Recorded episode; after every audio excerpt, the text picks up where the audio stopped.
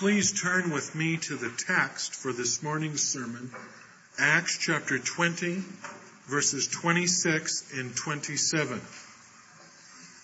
We will be picking up on Paul's testimony before the Roman governor of his ministry, his own testimony of how he ministered the word. Acts chapter 20, verses 26 and 27. Paul speaking. Therefore I testify to you this day that I am innocent of the blood of all of you, for I did not shrink from declaring to you the whole counsel of God. In the preceding two weeks now, we have looked at two units of scripture in this passage verses 18 to 21 was a look back on Paul's ministry in Ephesus when he circulated among the elders there and he talked about how he served them with uh, toil and with tears and trials and lowliness, giving himself as an example to the elders now.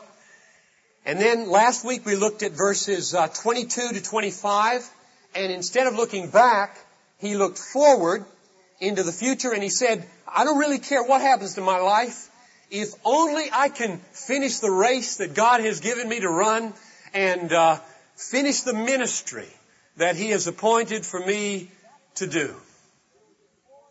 So there's a backward look, there was a forward look, and now we come today to two verses, 26 and 27, as he continues his address to these elders in Miletus from Ephesus, and it is in a sense another look backward about his faithful ministry there, but it's also a comment about his present innocence with regard to those people. But I want to, I want to kind of put a parenthesis in here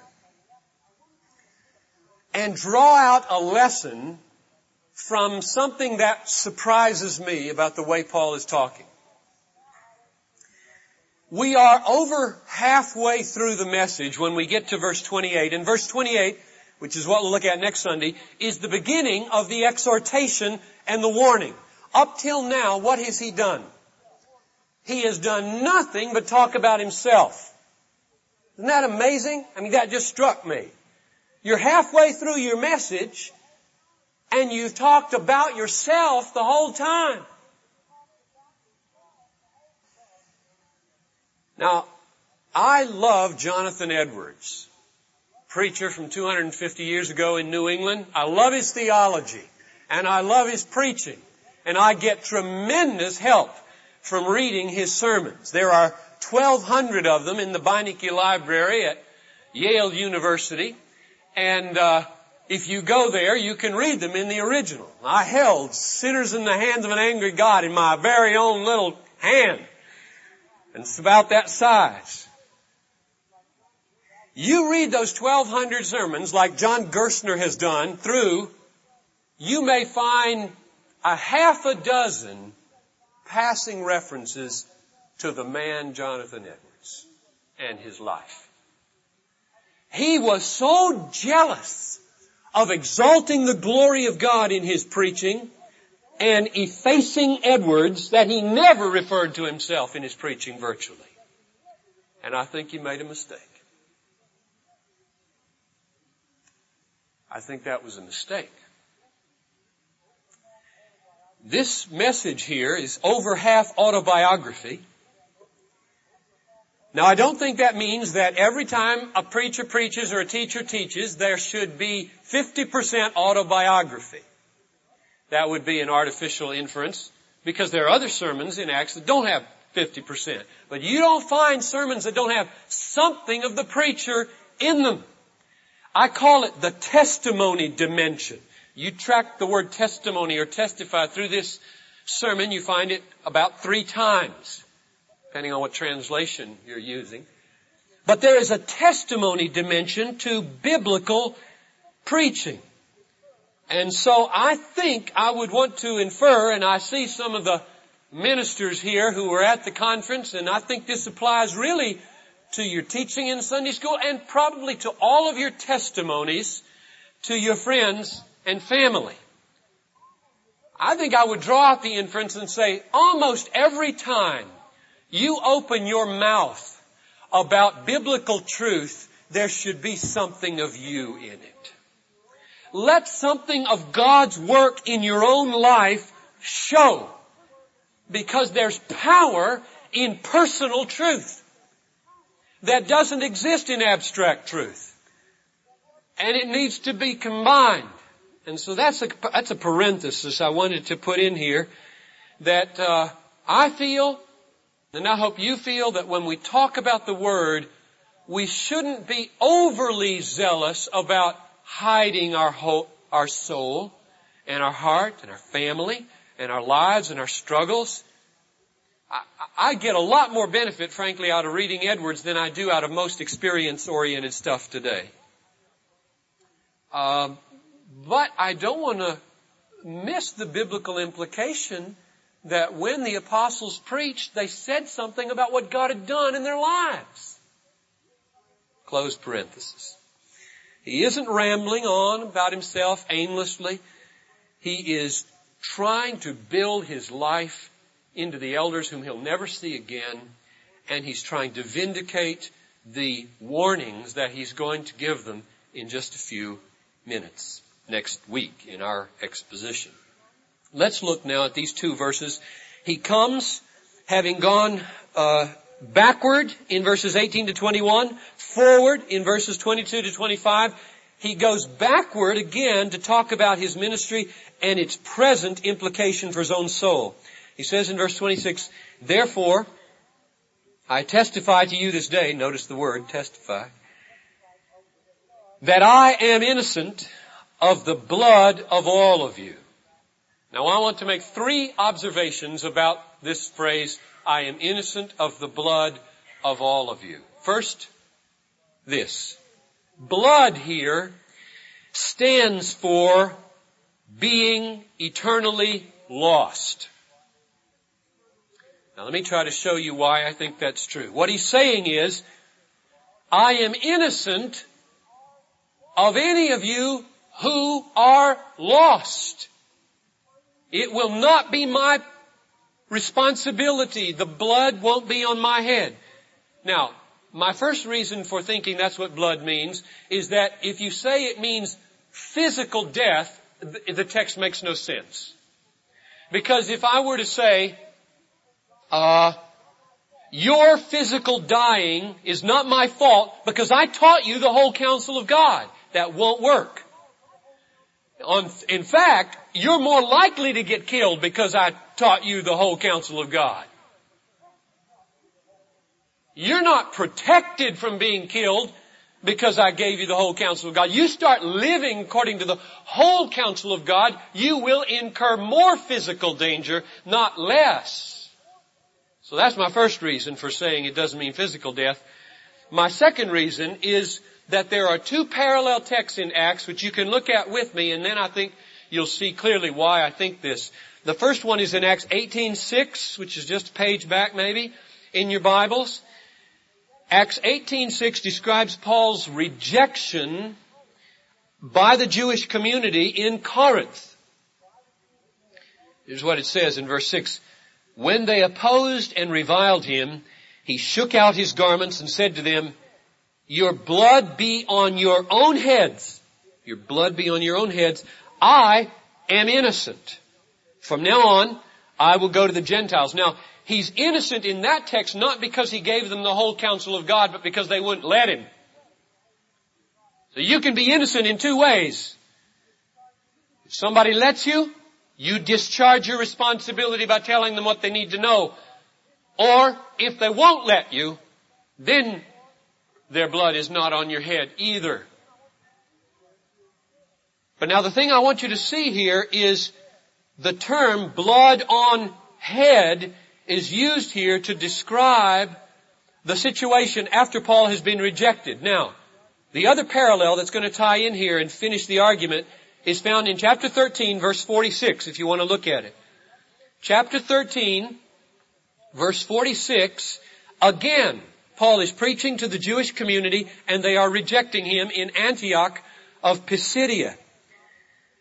And in verse 46 it describes, Luke describes what happened.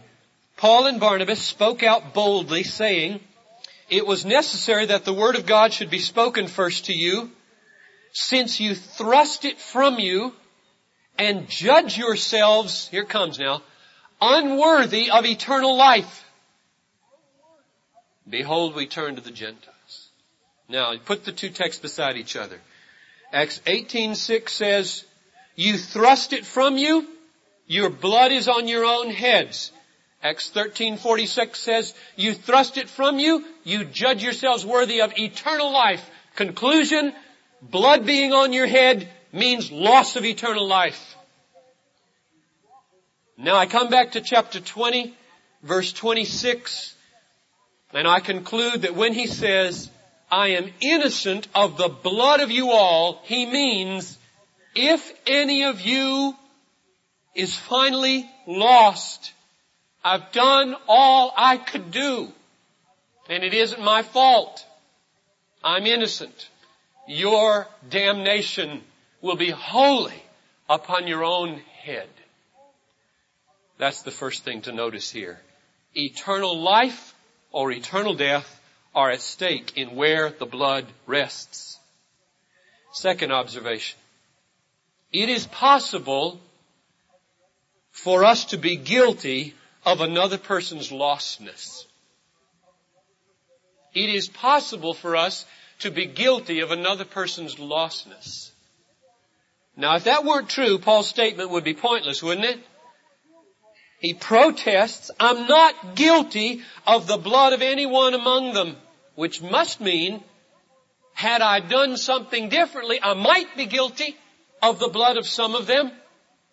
And so I infer it is possible to be guilty of somebody else's lostness and damnation? Which raises two very, very practical questions. One, under what conditions would you and I be responsible or guilty of another person's loss of eternal life? And second question, if we are, what does that mean for us? what becomes of us? My answer to the first question now, under what conditions would you and I be guilty of another person's lostness? Would be this. We would be guilty of another person's losing eternal life if we fail to tell them what they need to know when the Holy Spirit has urged us to. We would be guilty of another person's lostness if we fail to tell them what they need to know if the Holy Spirit has urged us to. Now I put it like that because you are not responsible for everybody. I have a cousin in Ohio somewhere that you are not responsible for. Alright? Well then who are you responsible for? Who might God call you to account for? And me. And I would say, if the Holy Spirit urges you, moves you towards somebody, and you don't tell them what they need to know, their blood is on your head. I'll tell you where I get that idea. I get it from Acts chapter 16.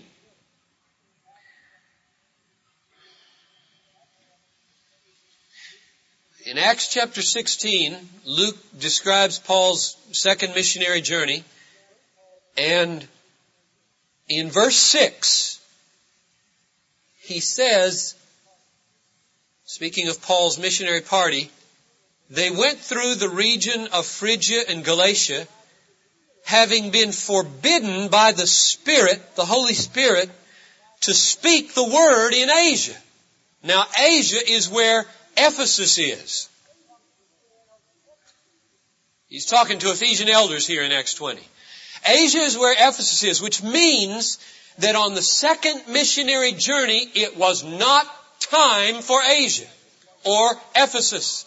And had anyone in Ephesus died in unbelief, it would not have been Paul's fault. Because the Holy Spirit said to him, go there, not to Ephesus. I infer from that little transaction that today, if the Holy Spirit urges you to go there, and you go there, the blood of that person, if they die in unbelief, is on your head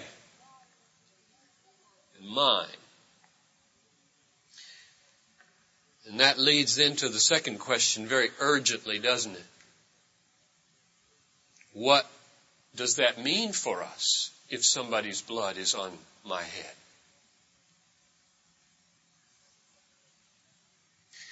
Well, the text doesn't say, does it? It doesn't tell us. It's pretty serious. It sounds serious to me. I think it ought to make us really think hard about the work of the Holy Spirit in our lives and the people we might have neglected to speak to that the Holy Spirit has urged us toward. But even though the text doesn't give an answer, let me give you an answer that I think I can justify from the wider teaching of Scripture. It would go like this. The blood of Jesus Christ cleanses from all sin, including the sin of having someone's blood upon your head.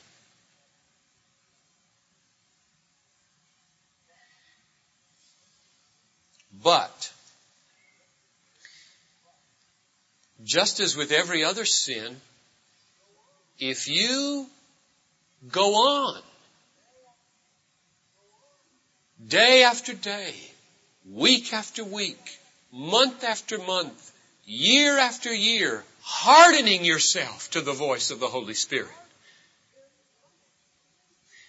very likely you will prove that the Holy Spirit does not dwell within you that you do not belong to Christ and all the people to whom or whom you've neglected to talk to, their lostness will compound your own damnation.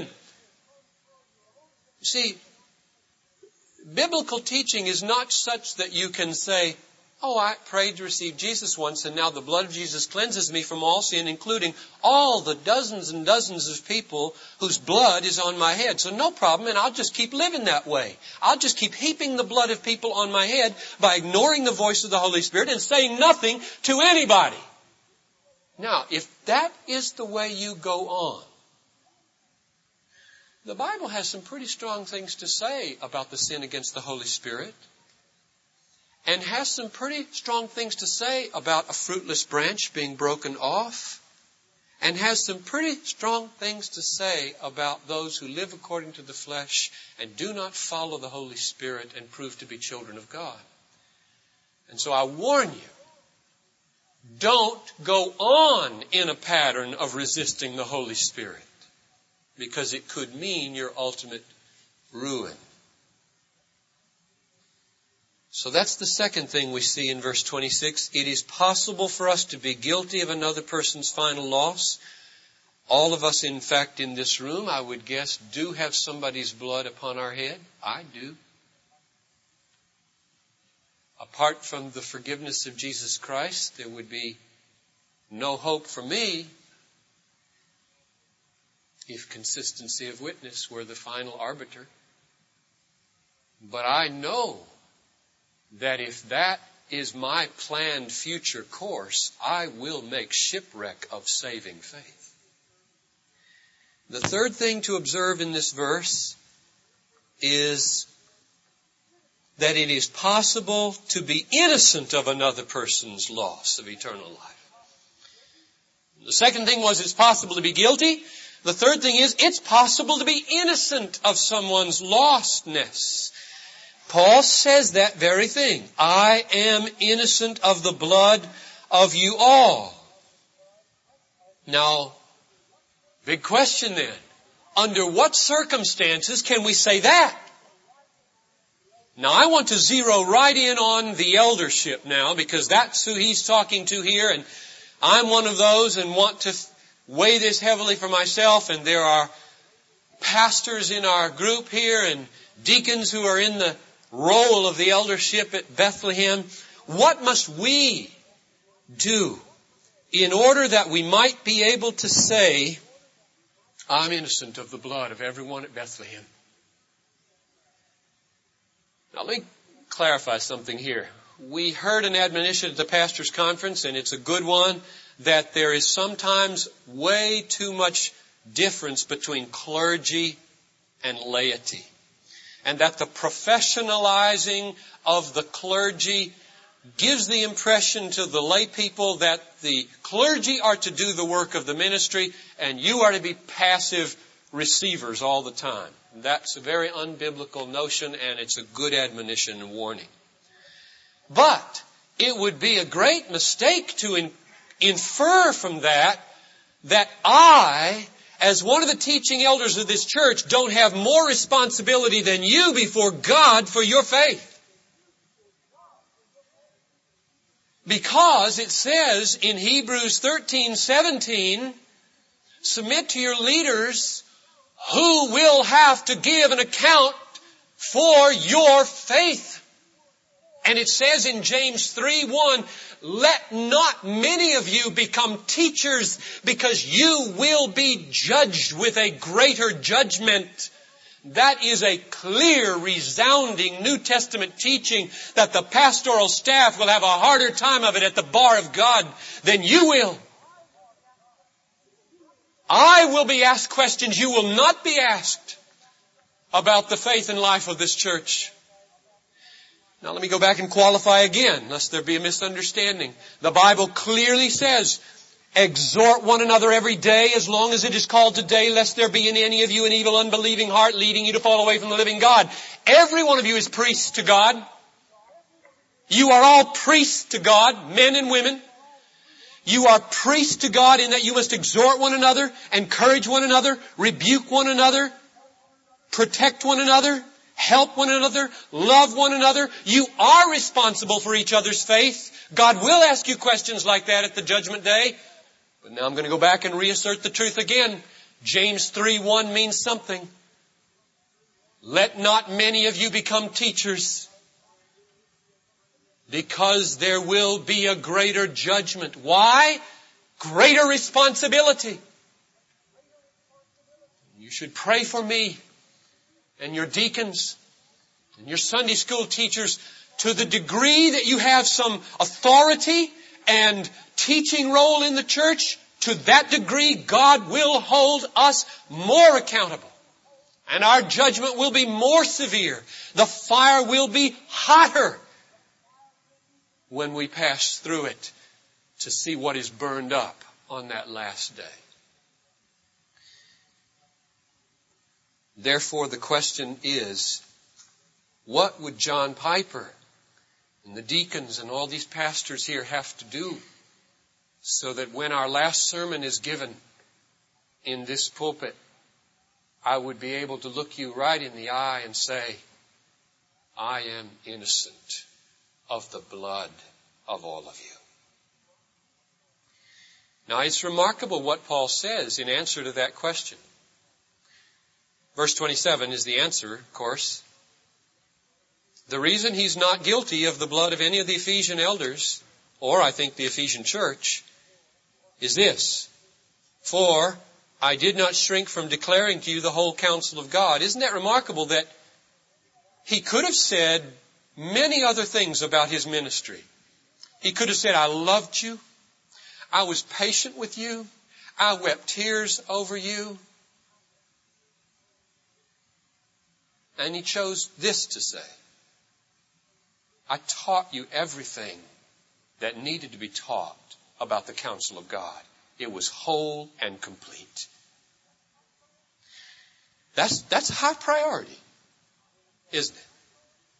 Now I want to draw out three inferences from this verse. Number one, knowing the whole counsel of God helps people get to heaven. Knowing the whole counsel of God helps people get to heaven. Now, look at it very carefully and you'll see why I'm saying it this carefully or uh, modestly. I am not saying you must know the whole counsel of God to get to heaven. You don't have to know the whole counsel of God to get to heaven. The thief on the cross did not know the whole counsel of God. He knew a little teeny fraction of the counsel of God. He knew enough and he got saved. Went to paradise when he died. So I want to be very modest and not claim more than this text teaches because what it teaches is enough to keep us busy for the next 50 years. Even though the text cannot be made to teach that you must know the whole counsel of God in order to be saved, it does say that if an elder doesn't teach the whole counsel of God, he might be the accomplice of somebody's destruction. Now what do you make of that? For the importance of knowing the whole counsel of God. Here's what I make of it. It helps to know it. That's the least you can say. It helps people get to heaven to know it because if an elder doesn't teach it, he might be an accomplice of their going to hell.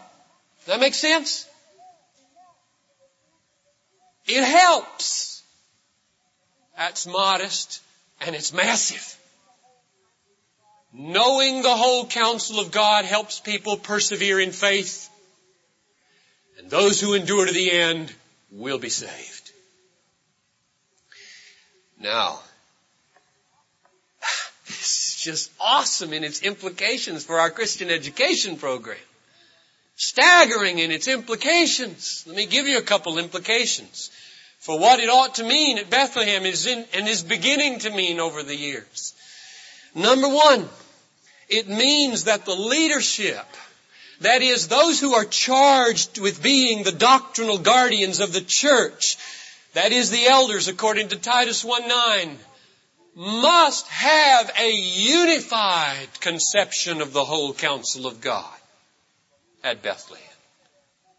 If one elder says, this is the counsel of God, and another elder says, this is the counsel of God, and another elder says, well, I think this is the counsel of God, and they're all going in those directions, how in the world at the end of the day will they be able to say, and we together, having given you three different directions, are innocent of the blood of all of you, because we did not shrink back from telling you the whole counsel of God. I put a tremendously high premium on theological harmony on the pastoral staff. It is not up for grabs. We will have a theological whole because you cannot sound the trumpet of God with a clear, compelling note when one person goes that way and another person goes that way and that way and that way about the components of the whole counsel of God. And I just want to see the great theological harmony that holds us spread out through our elders, our Sunday school teachers. I have no desires for there to be anything but a consistent whole in the teaching of the whole counsel of God running through all the teaching ministries of our church. The degree to which a confused, incomplete, uncertain vision of the counsel of God is presented by the elders, to that degree will we not be able to say, your blood is not on our heads. Here's another implication. Our children our children, greatest resource for tomorrow. Our children and our curriculum and our teaching. Every single story, every little modeling clay, every picture, every club, every game should be thought through to the end that it clarifies and drives home the whole counsel of God. Our children from the time they can talk until the time they die should be taught the whole counsel of God with everything being fit in. And mind you, the children set the agenda on this and have to be told not to ask those questions. We have to train people not to ask the big questions. Adults learn not to meddle in high things. Children start asking the big questions. We have to train them not to do that. What I mean by the whole counsel of God in Christian education is that everything in our Sunday school, in our clubs, in our 2020 groups should be answering questions like, why did God elect His bride before the foundation of the world? Why did He create mankind in His own image? Why did He permit the fall? Why did He elect Israel and work with Israel for 20 uh, uh, 2,000 years? Why did he give the law? Why did he give the tabernacle? Why did he give the sacrificial system? Why did Jesus Christ come and, and be born as a, a, a, a man in a, in a stable of a virgin? Why did he leave, lead a sinless life? Why did he do miracles? Why did he preach the kingdom? Why did he die? Why did he rise again on the third day? Is he coming again? Why is he coming again? What will happen when he comes? How is God fulfilling his purposes in the world to gather a people from every people and tongue and tribe and nation? What does it mean that he calls people, that he regenerates people, that he sanctifies people, that he glorifies people? How then should we live in this fallen world in view of these great aspects of the whole counsel of God? What is it that makes all of these things fit together in what Paul calls a whole counsel of God? I'm just afraid that uh, we slip into patterns of taking a little story from the Bible and just kind of drawing out some moralistic conclusion from it, like share your bread or something. Listen, children can learn massive visions of God. Children are ready, they are open, they can learn so much. And the evangelical church in America, as far as its Sunday schools go, set the standards too low. That's a challenge now to us in, in the days to come. We need a children's minister. We'll have an interim, Lord willing, if you vote for Jennifer, until we find one.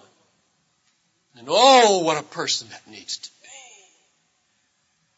Pray hard about that. While I'm saying something here about children and education, the bookstore that's set up down there through lunch has a lot of good and helpful things to look at. You might want to just walk through there before you leave today. Okay? The first point on this verse 27 then was knowing the whole counsel of God helps people get to heaven. Second, biblical Christians hunger to know the whole counsel of God biblical Christians want to be taught the whole counsel of God. Now, this text clearly teaches, I want to show you how I get that from the text. I hope it's obvious, but maybe it's not. The text clearly teaches that elders are deficient and may be guilty of someone's destruction to the degree that they don't declare the whole counsel of God. Well, it must follow, mustn't it? That the people of the church would be guilty if they don't want the whole counsel of God. I mean, I can't see it any other way in this verse. If I'm guilty before God for your destiny, if I don't share the whole counsel of God, how could you be anything but guilty if you're sitting there right now saying, I don't care about the whole counsel of God? You are guilty. And I know there are people that feel resistance to doctrine. And I just plead with you right now to repent. The Bible says you're guilty. You may be guilty of your own blood, or you may be guilty of other people's blood by implication in the way you lead your life. Biblical Christians want the Bible to be taught in its fullness for their soul. They want the bread of life. They are like children, according to 1 Peter 2, who want milk. And that text does not mean milk is basic doctrine. You go back and read 1 Peter 2, it says, like newborn babies desire milk, you desire the Word. All the Word. The whole Word. The whole counsel of God. And so the second implication of this verse is, please, if you find in your heart a resistance to study or to learning or to reading the Bible, seeking how it all fits together in the whole counsel of God, repent. Pray that God will lift off of your heart this awful spirit of doctrinal indifference which is so unbiblical. And the final thing that this verse implies is that elders should be courageous in teaching the whole counsel of God. And I get the word courageous from the phrase, you see it there in verse 27, I did not shrink from declaring to you. Now why would he say that? Answer, there are some things in the whole counsel of God that you're tempted to shrink from saying. Isn't that, wouldn't, wouldn't that be a necessary inference? He's tempted to shrink back because there's some things in this whole counsel that are evidently going to be hard to say or hard to hear. Now what might that be? I thought of three possibilities. One, something that's hard to understand. Pastors don't like to admit their ignorance. It's not fun to say, I don't understand this. And I think that's what we might have to say. In other words, we would say the Bible teaches this and teaches this, but I can't quite make the connection. I'm sorry. I'll study hard. You pray for me, but right now I can't. And so that's one reason you might shrink back. Things are hard to understand. That's what 2 Peter said about Paul's teaching. It's hard to understand. Second, there are some teachings in the whole counsel of God that are uncomplimentary to human nature. The doctrine of sin, the doctrine of God's sovereign predestination to life. They don't compliment us. And people find their egos being attacked by biblical doctrines and there's resistance. Pastors don't like to get resistance, so we shrink back. And the third thing is obedience. Part of the whole counsel of God is you must live a certain way, not just head stuff, Part of God's counsel is forsake fornication. Lay up treasures in heaven, not on the earth. Love your enemy. Don't return evil for evil. And pastors might see people getting upset at him about how they handle their money or their sex life or their home life or their children and he doesn't want trouble in the church and so he shrinks back. And so the third lesson is this verse teaches that a responsible elder who will not have the blood of his people on his head must be courageous. Now I close by simply pointing out what we said at the beginning that Paul had spent a lot of time on his life and now we've been talking a lot about doctrine. And I want to put the two together right in, right in our text here. When Paul says, I did not shrink back, what he means is, I'm a certain kind of person. And when he says, I taught you the whole counsel of God, he says, I teach a certain kind of doctrine. It's got unity. There's a hole there. I want you to get a handle on it. I want you to crawl inside that hole and know your way around. I'm a certain kind of person. I've got a certain kind of doctrine. And that's my vision for Bethlehem. A kind of person and a kind of doctrine. And for Paul, they go hand in hand. You can't separate them. If you try to become a kind of person and neglect the counsel of God, you will be frothy, flippant, thin, fluffy, shallow, superficial, ineffective. If you try to go for doctrine and don't care about becoming a loving, tender-hearted, broken, courageous person, you be cold, angular, ineffective because of the harshness and dryness and barrenness of your intellectual preponderance. But if you put the two together like Paul does, and if a church puts the two together, then you've got power. And that's what we want for God's name's sake.